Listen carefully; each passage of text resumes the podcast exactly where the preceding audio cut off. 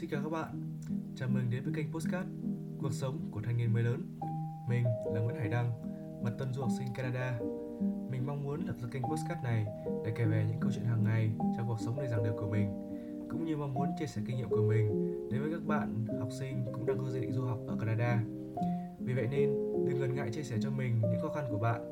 Mình sẽ có hết sức để đưa cho bạn những kinh nghiệm của mình cũng như của các bạn du học sinh khác đang sinh sống và học tập tại Canada. Và hôm nay, trong số thứ chín, mùa một của kênh Cuộc sống của thanh niên mới lớn, mình muốn chia sẻ cho các bạn về một tuần Black Friday có cũng như không của mình.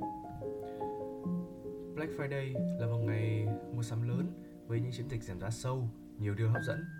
Vào ngày này, các nhãn hàng sẽ tung ra những điều giảm giá để thu hút những lượng khách hàng lớn đến mua đồ. Ở Vancouver thì không khí Black Friday đã bắt đầu từ thứ hai đầu tuần, nhưng mà do bận việc nên mình không đi được. Xuyên suốt một tuần dài thì mình chỉ đi học và thể dục, xong lại trở về phòng học bài tiếp. Trong khi nhìn mấy đứa bạn cùng lớp đi chơi và đi mua sắm khắp nơi. Mãi đến hôm thứ bảy, mình mới có dịp cùng bạn bè đi sang Metro Tower để mua sắm. Mình cũng lựa được vài món đồ ưng ý, nhưng mà sờ vào quần mới nhận ra hôm đó mình quên mang ví. Thành ra là đành nhìn mấy đứa bạn mua đồ, còn mình thì chỉ đi ngắm hết từ hàng này qua hàng khác. Cũng không kể cho bọn bạn làm gì, không lại mắc công bị trêu chọc một trận. Ngày hôm nay chúng mình lại tiếp tục hưởng ứng dịp Black Friday, nhưng mà là ở outlet tại Richmond thay vì ở Vancouver. Và lần này thì mình đã không quên mang ví. Chúng mình đi cả một buổi chiều, gần như là đi nát ba bốn vòng cả khu mua sắm. Nhưng mà kết quả thì vẫn là như vậy. Các bạn mình tìm được món đồ ưng ý, còn mình thì chả tìm được món đồ là phù hợp. Thành ra chứ phải đi theo các bạn sách đồ hộ và đưa ra lời khuyên rằng mày nên mua cái này, mày nên mua cái nọ, rồi cái giày độn này mày không đi phù hợp đâu, đi ở đau chân lắm. Mình đưa đủ lại lời khuyên nhưng mà chúng nó cũng chả thèm nghe, nên thôi đành kệ vậy. Cũng may là bọn bạn mình có tâm, mấy đứa nó bao mình đi ăn cơm trưa rồi lại giúp mình đi tìm đồ.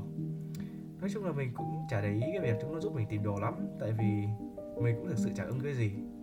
Nhưng mà cái bữa cơm trưa ấy thì lại là cái bữa cơm trưa ngon nhất mà mình được ăn trong ba tháng vừa qua khi đến Canada. Không phải vì nó là đồ ăn Việt Nam hay nó là đầu, đầu bếp nấu rất là ngon, mà là do được bao.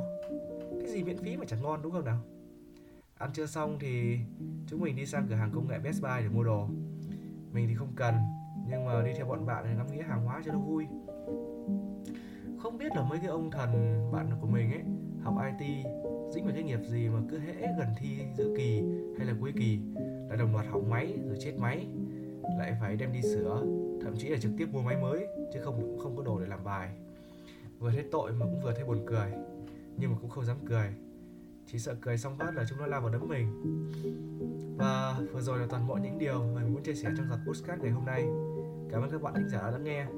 Hãy tiếp tục theo dõi kênh Cuộc sống của thanh niên mới lớn và đừng quên chia sẻ podcast này với những người bạn của bạn nếu họ cũng chuẩn bị bước vào hành trình đại học của họ tại u bê xê.